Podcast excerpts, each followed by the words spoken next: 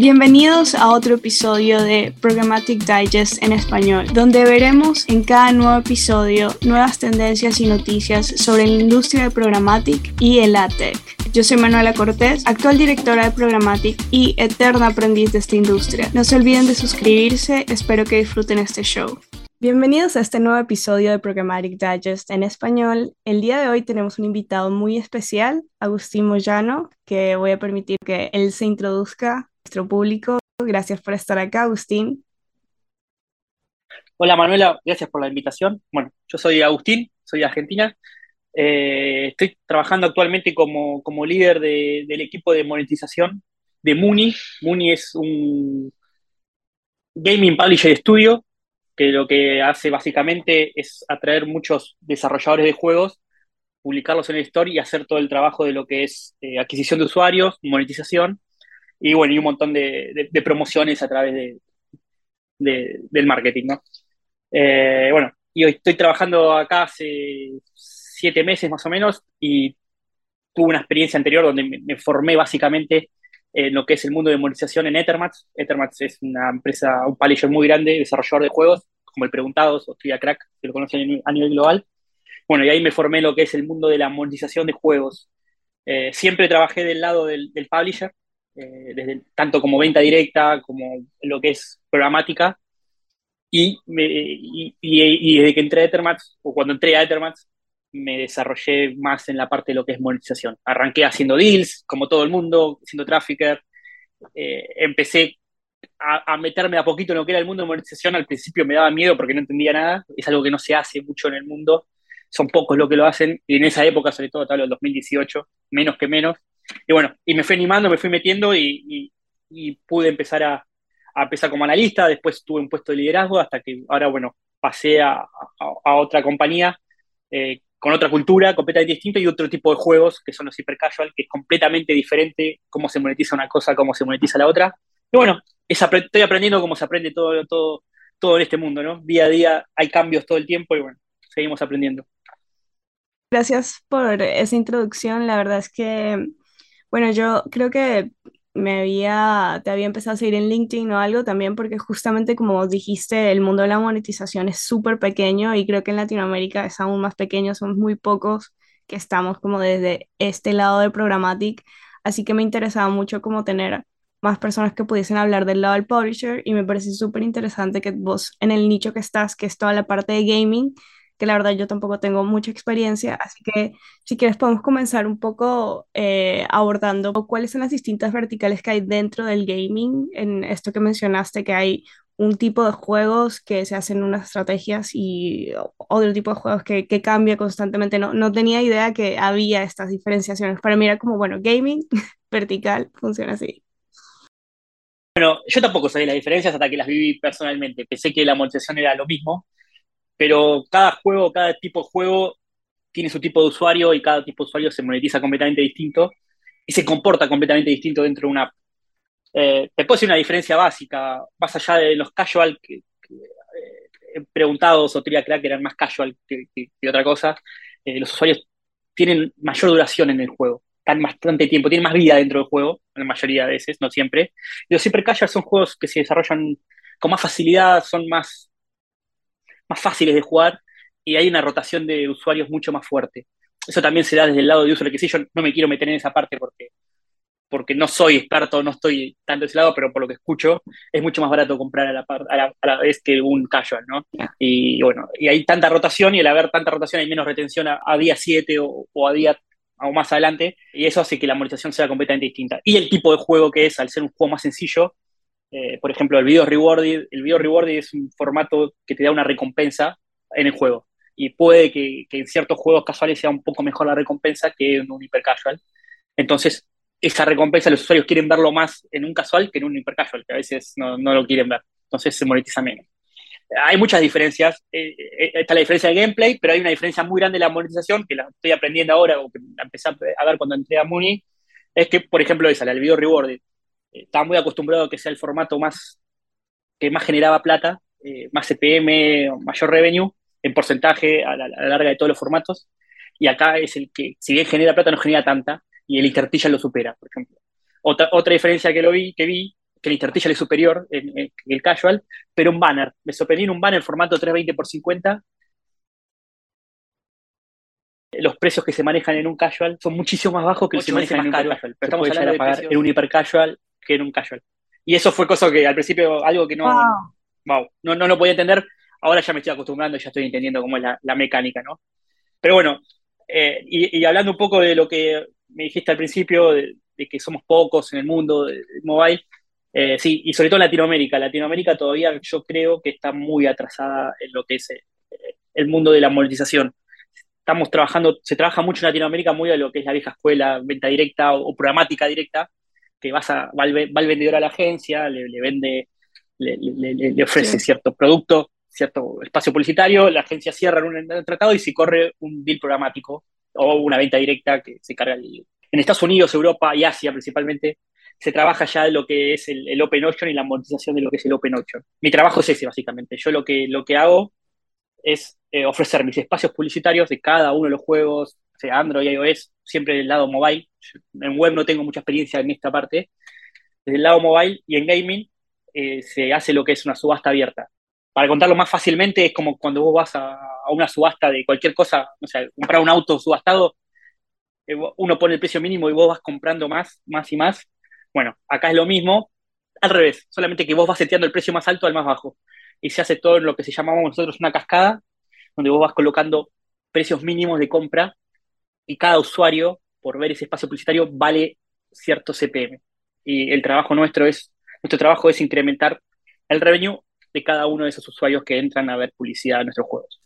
Claro, entonces, em, como para hacer, encapsular un poco, porque creo que dijiste ideas súper interesantes que no quiero que se pierdan en la conversación. Para mí, toda la parte de lo que es eh, hacer estrategias de waterfall, como que creo que normalmente es pensado como una forma de, de, hacer programmatic un poco de antes, entonces me parece interesante como conocer cuál es en detalle como la organización de lo que planteas, porque si bien hoy en día como solo se habla de header bidding y se lo deja un poco más estipulado a que sea para, para el auction, que sea automático y que no sea tan organizado, me parece interesante si nos puedes como describir un poco más cómo eh, sería esa organización y ejemplificado por usuario, porque, por ejemplo, si yo pienso en una estrategia de waterfall, en, en el, lo que es el open auction, eh, disculpen para aquellos que nos escuchan, que ya nos pusimos un poco técnicos de una, pero lo pienso un poco más hacia los precios de CPMs en función de formatos, pero vos me estás hablando de usuarios y eso me pareció como increíble y me gustaría ver si puedes como que entrar más en detalle en esa parte.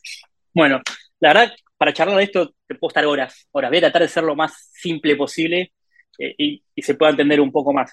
Eh, en, lo que es Estados Unidos principalmente, que es el mercado más fuerte en el gaming, donde hay más usuarios, es la estrategia que se usa más esto que en Latinoamérica, ¿no? Como eso te digo, estamos medio, medio, medio atrasados y como vos mismo me dijiste, muchos hablan de GD bidding que lo hacen automático. Bueno, eso para mí es un grave error, que por eso también estamos atrasados. Lo usan como una segunda opción, como, lo, como un, un backfill, lo dejamos así para que compre y le damos importancia a la venta directa. Cuando vos puedes sacar mucha más plata que una venta directa en el Open Auction, de, acuerdo al tipo de juego que vos tenés, los tipos de usuarios que entran a tu, a, tu juego. Para hablarte un poco de los usuarios, como me pedías recién, cuando vos haces estrategias, una waterfall, la waterfall es la cascada que es donde vos ordenás todo para, para que te compren la publicidad. Cuando vos ordenás todo, lo haces a través de un mediador. Un mediador es una plataforma donde vos ubicás todo. Primero el juego, primero para, para recapitular un poco, vos tenés, vos tenés que negociar con diferentes networks, o sea, Google, Facebook, Ironsource, Pangle, un montón más que hay, Unity, un montón más que hay en el mercado, las negocias y las integras a través de SDKs en tus aplicaciones. Y esos SDK van al mediador. Y vos, una vez que tenés esa parte, las vas organizando. El, trabajo del, Ad Monetization eh, tiene tres vertientes. También, perdón que me vaya un poco por las ramas, pero para ver un poco y poder recapitular un poco después, las vertientes son, es un trabajo muy operativo, como todo lo que es el ADOPS y Programmatic. Tiene una parte muy analítica, muy analítica, de, ver números y detectar cosas, y una parte de relacionamiento, que es el tema que vos tenés, la relación que vos tenés con las networks.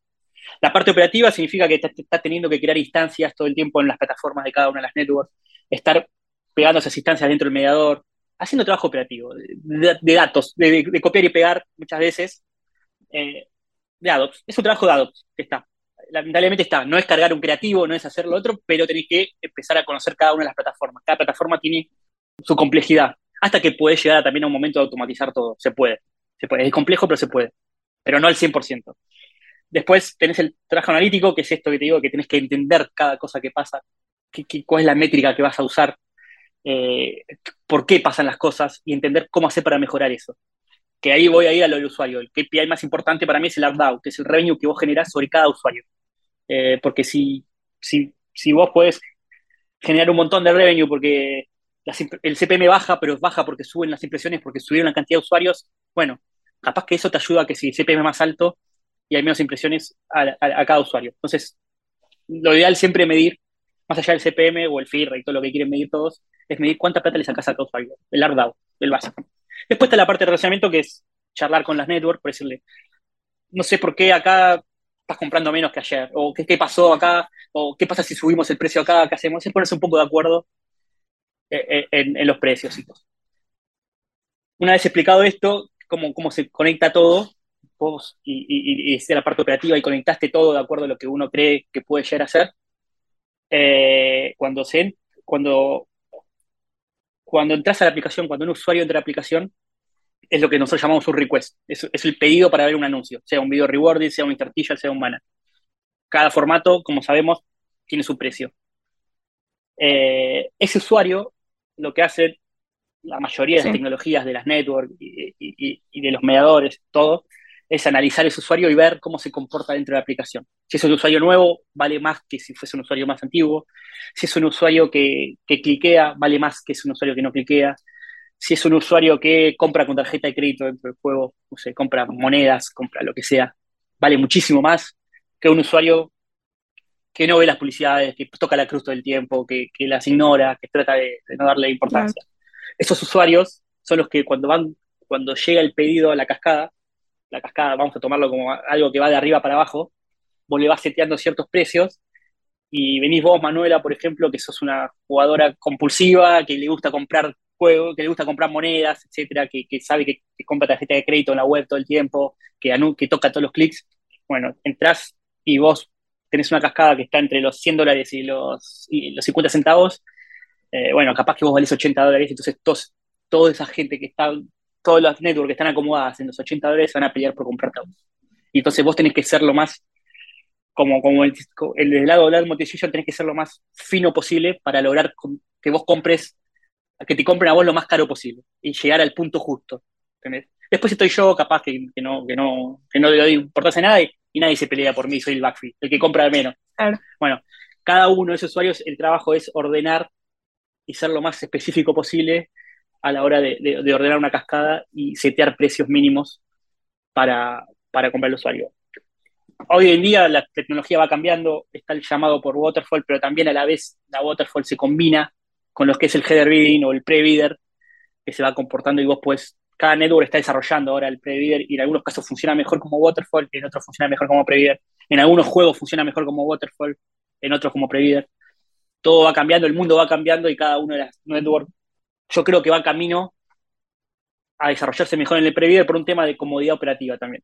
A mí mucho eso no me gusta porque siento que yo pierdo el control de los precios que le quiero setear, porque un Facebook, desde que, o Meta, como se llama ahora, desde que dejó de ser Waterfall a ser Previder, bajó muchísimo, bajó muchísimo su performance. Dejó de ser el, número 2, pasó de ser el número 2 a ser el número 4, 5, 6, 7 a veces. En iOS no existe directamente. En iOS, bueno, está también el problema de que eh, cuando Apple decidió no compartir más el IDFA, se perdieron los CPMs porque te perdió información. Ahí Meta desapareció completamente del mercado en iOS. Eh, bueno, también está eso cómo cada una de las networks tiene que ser inteligente para que su sistema tecnológico funcione bien en lo que es el bidding o, no. Por eso yo, yo soy de los que cree que se puede hay que trabajar híbrido. Network con bien y las que funcionan mejor, ir trabajándolas. Claro, no, me parece súper valioso lo que estás compartiendo y de hecho me sorprende mucho como creo que la, la personalización como que le das a la estrategia de monetización porque creo que hoy en día se ha perdido muchísimo, por lo menos si vos no sos el publisher de facto, o sea, si no eres el juego como Ethermax, por ejemplo, que son los desarrolladores, pasa mucho que las ad networks que existen hoy en día como que pierden esa personalización de entender qué está monetizando, sino que simplemente es poner ad units, crear espacios y venderlo en Open Exchange y ver qué pasa, pero se te olvida un poco cómo se comporta el usuario realmente en el juego y qué es lo que hace, qué tipo de juegos tienes, porque si vos tenés 50 juegos, 50 apps que estás monetizando, que van desde utilidades, eh, no sé, sticker makers, juegos eh, o otro tipo de verticales, cada usuario hace funciones distintas y como bien explicaste, incluso desde las mismas verticales el usuario se comporta de forma distinta. Si por ejemplo vos quieres hacer un sticker, no sé, vas a entrar rapidísimo, te vas a ir y por ahí a usar dentro de cuatro meses o capaz no.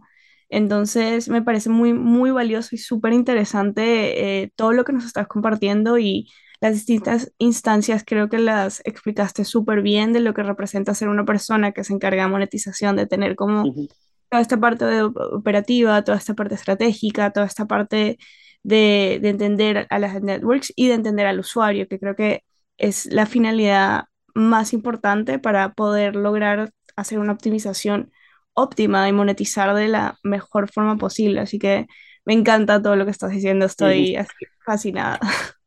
No, sí, y, y por eso también es difícil encontrar gente que haga esto. En el mundo somos, somos pocos. Eso hoy es una ventaja, pero es una ventaja cuando vos querés armar equipo. Eh, a la hora de buscar equipo, uno dice, bueno, ¿qué busco? Bueno, un ADOPS, pero capaz que el ADOPS no tiene una parte analítica.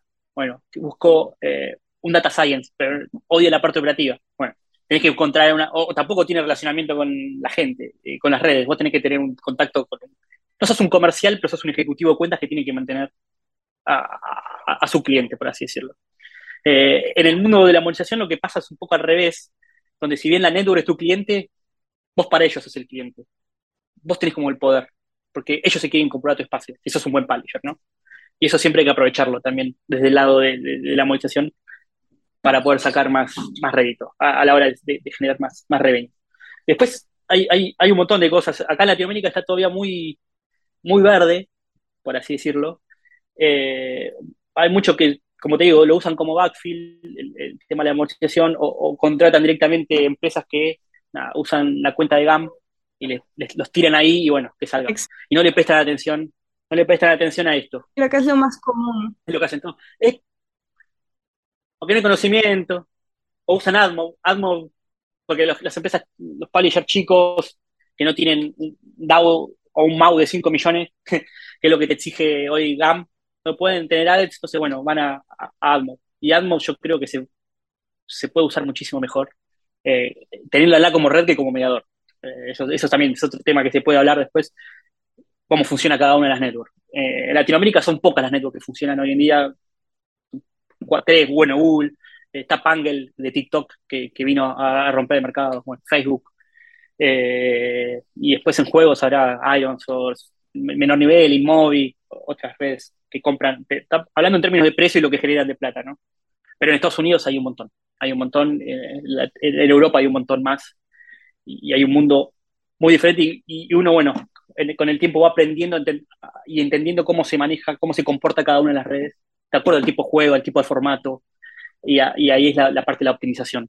Eh, muchos acá se fijan, ah, no, yo quiero que FIRRE sea al 100%. ¿Y por qué? ¿Qué sentido tiene que FIRRE sea al 100%? ¿Te da más plata que un FIRRE sea al 100%? ¿Por qué no pensás en tener un FIRRE de 80 y tener una mejor experiencia de usuario? Y analizás. Y, ahí tienes que, y esas, preguntas que uno se tiene que ir haciendo y ahí testeando. Todo el tiempo acá se testear. Sí, bueno, hoy tengo un FIRRE de 100. Si el FIRRE de 100 me genera 100 dólares, bueno, voy a testear qué pasa si, si le subo los precios, consigo un CPM más alto y le bajo el FIRRE del 80%, al 70%. Capaz que genero 130.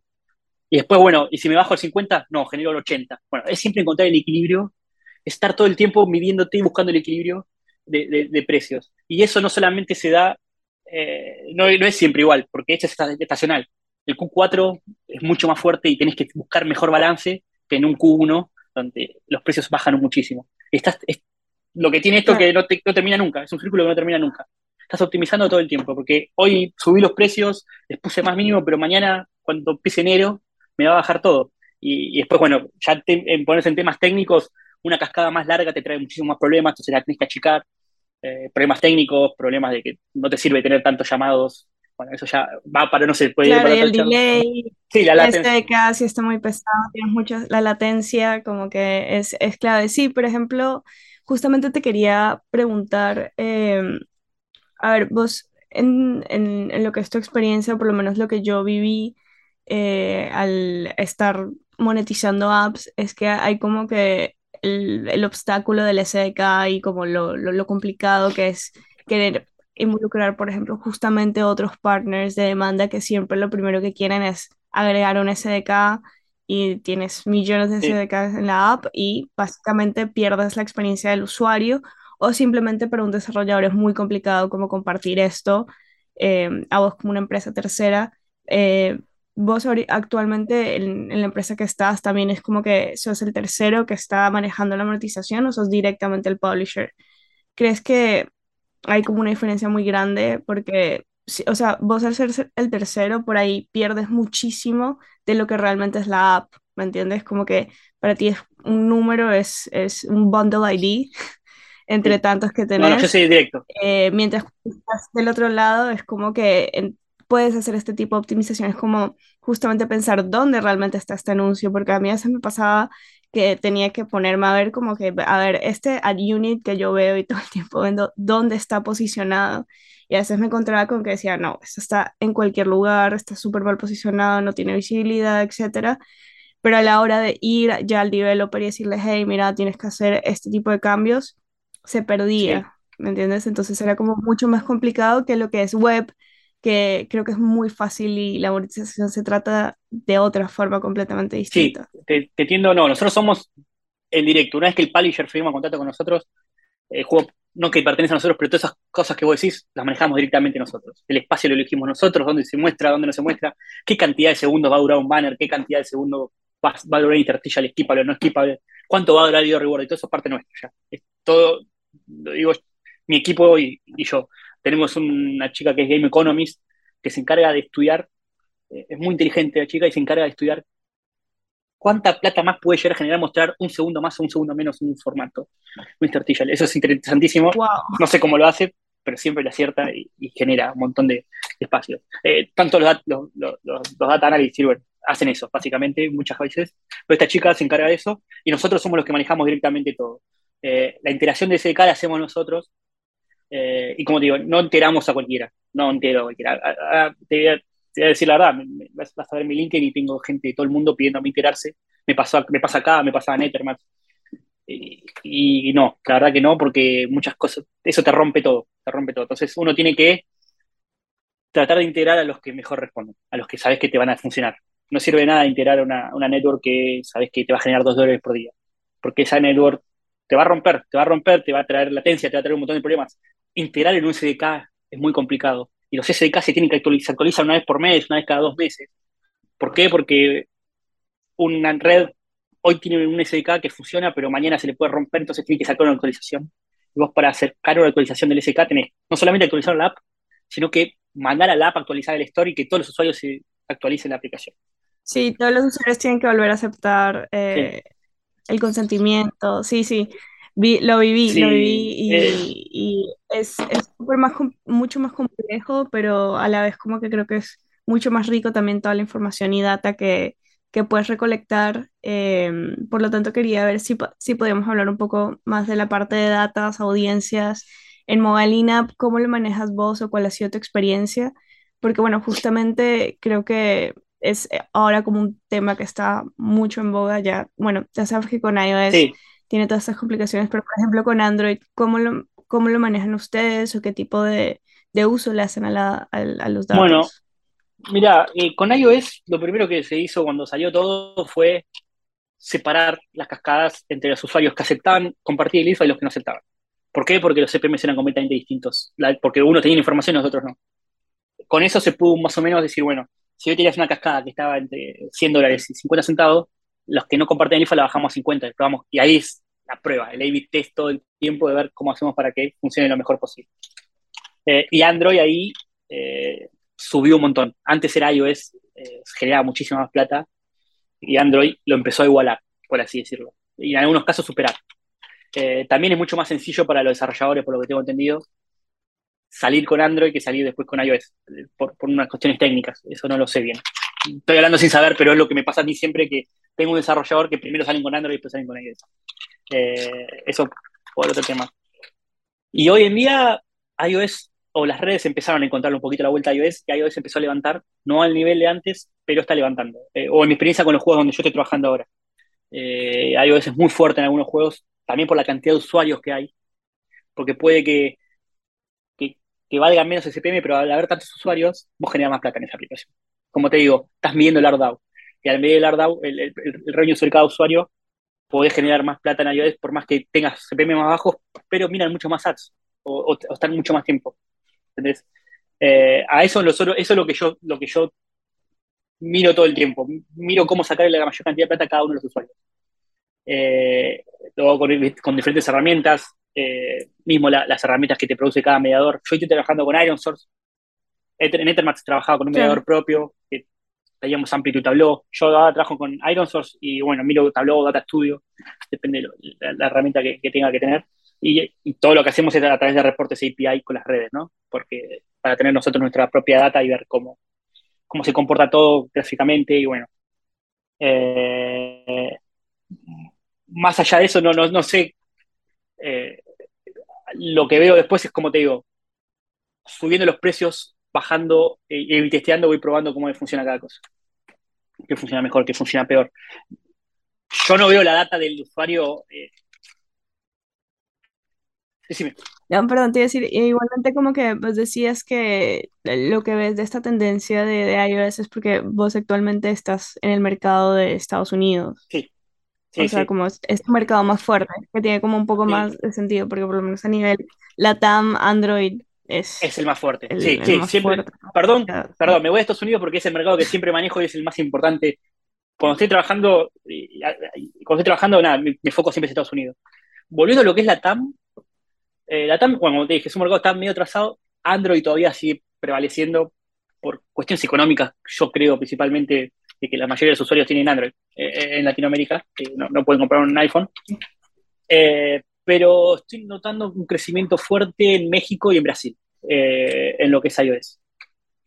Y, y, el mercado de Brasil, yo creo que es el más avanzado hoy en día en lo que es el mundo del ad monetization y el open auction. Empezó a comprar muchísimo más de lo que era antes y dejaron un poco de lado también. Siguen con la campaña directa todo, pero está siendo mucho más fuerte y los CPM se están aumentando muchísimo, pero muchísimo. Y están al, en, en, en, los juegos que estoy manejando yo, por lo menos, están casi al nivel de España eh, en términos de CPM. Brasil, sobre todo. De, en alguna forma. Wow. Se, sí. se, está yendo muchísimo. Y México y Chile están atrás como de los más fuertes en la región. Después Argentina, Uruguay, son países que, que pagan muchísimo menos. Siguen estando muy abajo pero Brasil creo que, que, está subiendo no solo en Android, pero también en iOS, un montón. Eh, y México también. Claro, claro, sí, y esto acompaña también como la tendencia que hay de la utilización de apps y mobile sí. en Latinoamérica, que creo que es una de las regiones más fuertes de la utilización de, de celular, o sea, de mobile, a, a, diferencia de otros lugares. Nosotros, básicamente, hay mucha gente por ahí también, como la situación económica, que por ahí no tiene una compu, pero va a tener un celular con internet. Entonces, sí. hay como una penetración muy grande del mercado y muchas oportunidades. Creo que ya varios estudios de AppsFlyer como que lo han acompañado, mostrando justamente que Brasil y México han tenido un crecimiento exponencial desde hace dos años en la utilización de, de aplicaciones y el crecimiento que ha tenido también como aplicaciones de banca, finanzas, entretenimiento y, y, que han venido como a hacer muchísimos cambios y creo que por eso también está la contraparte de que Google otra vez como que siendo el monopolio que hay en la monetización de apps está como que interesándose porque hay este crecimiento de empresas que están en la monetización en la TAM, pero como bien decís, está bastante atrás uh, en comparación a otros. Sí, y, y, en el mercado de Estados Unidos están creciendo, bueno, están creciendo, ya son, son monstruos ya. Eh, lo que es Uploading, cuando compró Mopa de Twitter, se, se, ahora está con su propio medidor Max, son monstruos. Iron Source es un monstruo, ahora se, se mergeó con Unity. Eh, Google ya no, no está solo. Eh, y, y, el monopolio empezó a ser de. Sigue siendo, ah, sigue habiendo un monopolio, sigue siendo unos pocos. Pero ya no es solamente Google el que marca las reglas o, el que pone las. La, sigue, sigue estando muy fuerte pero le están compitiendo, le están metiendo presión. Eh, Iron Source como mediador es muy fuerte en el mercado, Mats también. Eh, los super casual, sobre todo, porque también hay una, hay una correlación. Mi experiencia, te digo, yo como trabajaba en casual, era muy individualista mi área, por así decirlo, si bien tenía cierta relación con user acquisition, hoy en día trabajo mucho más pegado a user acquisition, porque si ellos compran por uploading usuarios, yo monetizo mejor por uploading. Si ellos compran por tal, entonces tenemos una, una comunicación mucho más fuerte con ellos para tratar de optimizar sobre ciertas, ciertas redes particulares, de acuerdo a cómo van comprando. Y también está en el tema del negocio de los mediadores. Bueno, Google es Google, tiene Google Ad Manager o tiene AdMob, que, es muy fuerte, pero eh, estas empresas como IronSource o, o Uploading con Mats, que, tienen su mediador, lo que hacen es eh, prevalecer su propia demanda. Vos usas IronSource, vos sabés que ellos van a tener su propia demanda. Si vos estás compitiendo 80 dólares por un mismo usuario, te lo van a ganar IronSource siempre, porque ellos van a prevalecer su demanda. Lo mismo con Mats en Uploading. Eh, por eso hay empresas ahora como, bueno, Bettermats mismo se desarrolló su propio mediador in-house para tratar de tener una demanda menos o poder eh, manejar la demanda de ellos a, su antojo.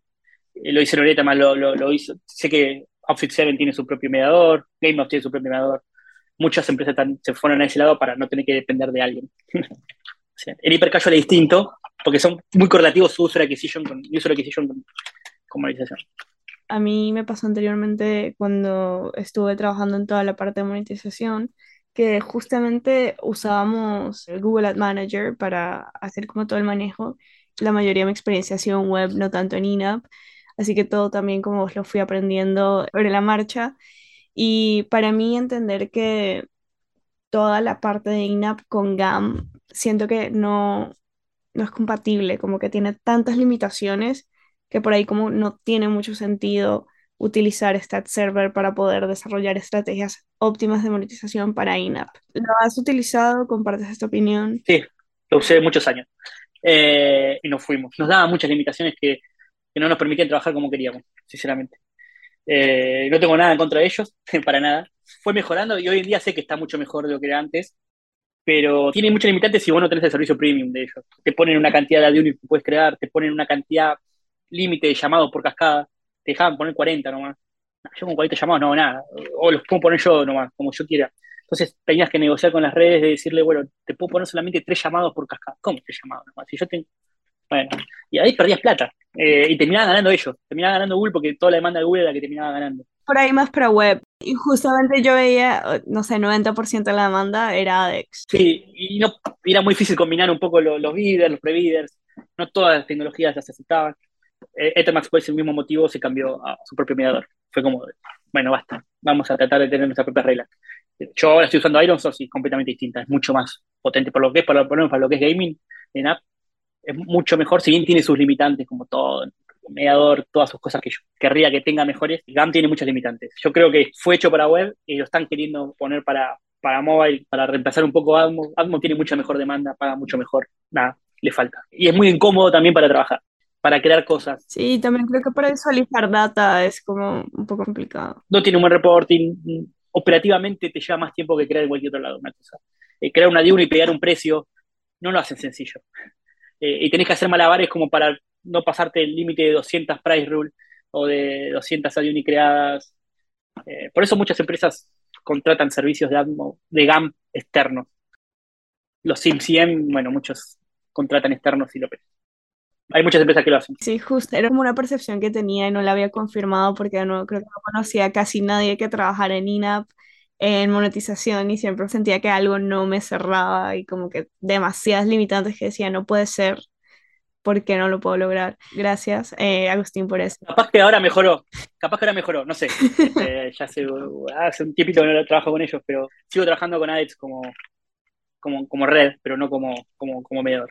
Bueno, Agustín, para todos aquellos, esperemos que todavía nos sigan escuchando y no estén reconfundidos con la charla de hoy, pero súper interesante y la verdad es que creo que he aprendido muchísimo de todo lo que es la parte de monetización, de in-apps y de la parte de gaming. Me gustaría si nos puedes compartir de pronto algunos tips que vos implementaste a la hora de aprender justamente sobre la parte de monetización, porque si bien sabemos programática es algo que aprendes en el trabajo.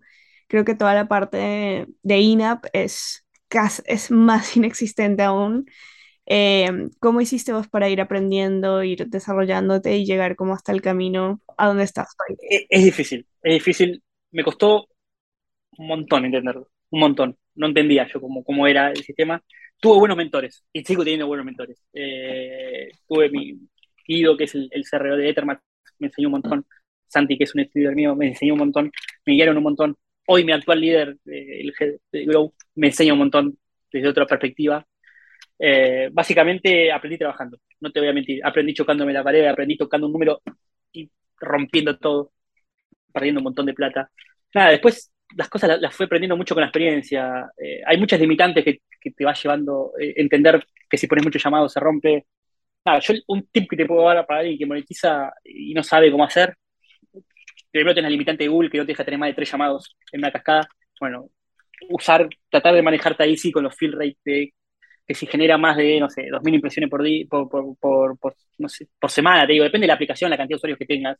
Eh, basarte un poco en el número de impresiones, que, que sepas que genera muchas impresiones eh, cada uno de los llamados y después ir borrando las que no, eh, para evitar latencias. Nada, es difícil explicar si no estás en el, en el, no, en el mundo. Claro, dirías como en resumen que hay que ser muy curioso y arriesgado y saber Sí, que tenés que intentarlo y, y- y vas a fallar varias veces, pero Y algo que, que no hay que tener miedo, que yo digo, para la persona que bueno, nunca hizo una cascada y dice, tengo que implementar esto, tengo... eh, a mí antes me daba vergüenza, pero después me di cuenta que no. Anda a preguntarle a la red, ¿qué me recomendás? ¿Qué precio me recomendás acá? ¿Cómo podemos hacer esto? Hay que preguntar. El que no pregunta, yo por no preguntar muchas veces me, me, golpeé contra la pared y me di cuenta que hay que preguntar. Porque nadie, nadie sabe todo y no tenés por qué saber todo, no tenés por qué dar vergüenza saber por qué esto no funciona, por qué esto funciona. O preguntar, ¿qué recomendación me das para, para tu demanda? ¿Quién conoce mejor su demanda que la red? Yo les pregunto muchas veces, cuando tengo una aplicación de cero, bueno, para este tipo de juegos o para estos usuarios, para este país, ¿qué me recomiendas? ¿Qué precios tenés buena demanda? Que me compres, no quiero que me pongas precio por ponérmelo, pero para, para- bueno, es eso. Es ir probando, es probar, es prueba y error esto. Y como que siempre recomiendo, evitestear. Si algo te funciona y lo querés mejorar, probá y testeando. Dividir el tráfico 50 y 50 y si hoy pusiste un llamado a 50 y querés ver cómo funciona el 55, probalo.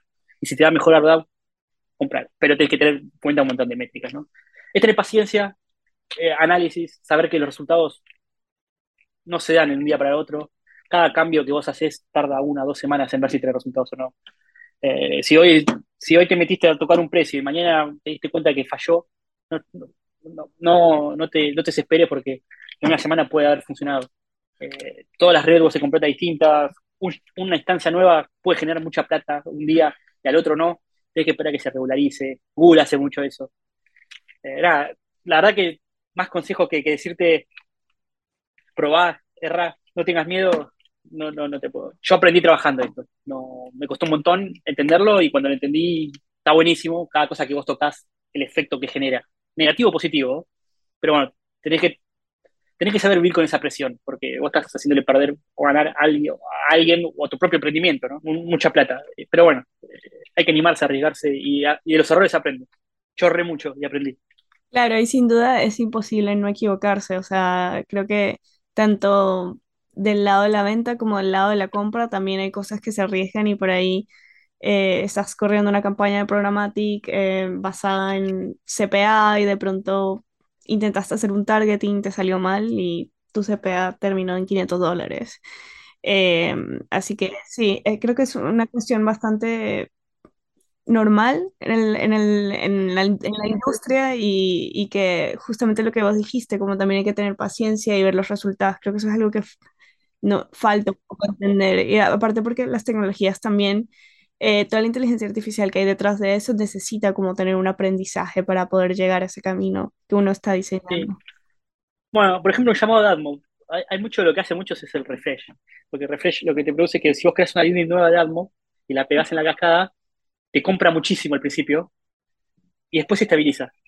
Entonces, vos al principio vas a ver un montón de ganancias. ¿Y por qué? ¿Cómo puede ser? Pero te dura dos, tres días nomás. Después se estabiliza. Y hay veces, en realidad, a los siete días, a los 15 días, que funciona. Muchas gracias, en serio, Agustín, por estar el día de hoy. La verdad, creo que no, no puedo expresar como lo, lo feliz que estoy de haber tenido esta llamada y poder aprender más ya, como te dije, creo que te había agregado en algún momento porque quería conocer más gente que quisiera estudiar en lo mismo que, que estamos en este mundillo de monetización INAP que es tan chiquito y la verdad es muy valioso ver a otra persona, alguien tan preparado como vos que la esté rompiendo en todo lo que es market. Así que es súper valioso y gracias por estar acá. No, te agradezco por el espacio. No, no considero que esté súper preparado. Me falta un montón.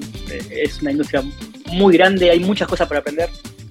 Todo el tiempo cambia todo. Hay gente que sabe un montón y, la cual yo agradezco haber aprendido y trabajado con ellos. Eh, y trabajar ahora mismo con ellos. Y como digo, nada, es, un mundo chico que, va creciendo y hay mucho que aprender todavía. Hay muchísimo que aprender, así que no, te agradezco el espacio y como te digo, hay muchísimo más por ver y por charlar, pero se puede hacer eterno esto y cuando quiera podemos volver a, a Sin duda, por favor.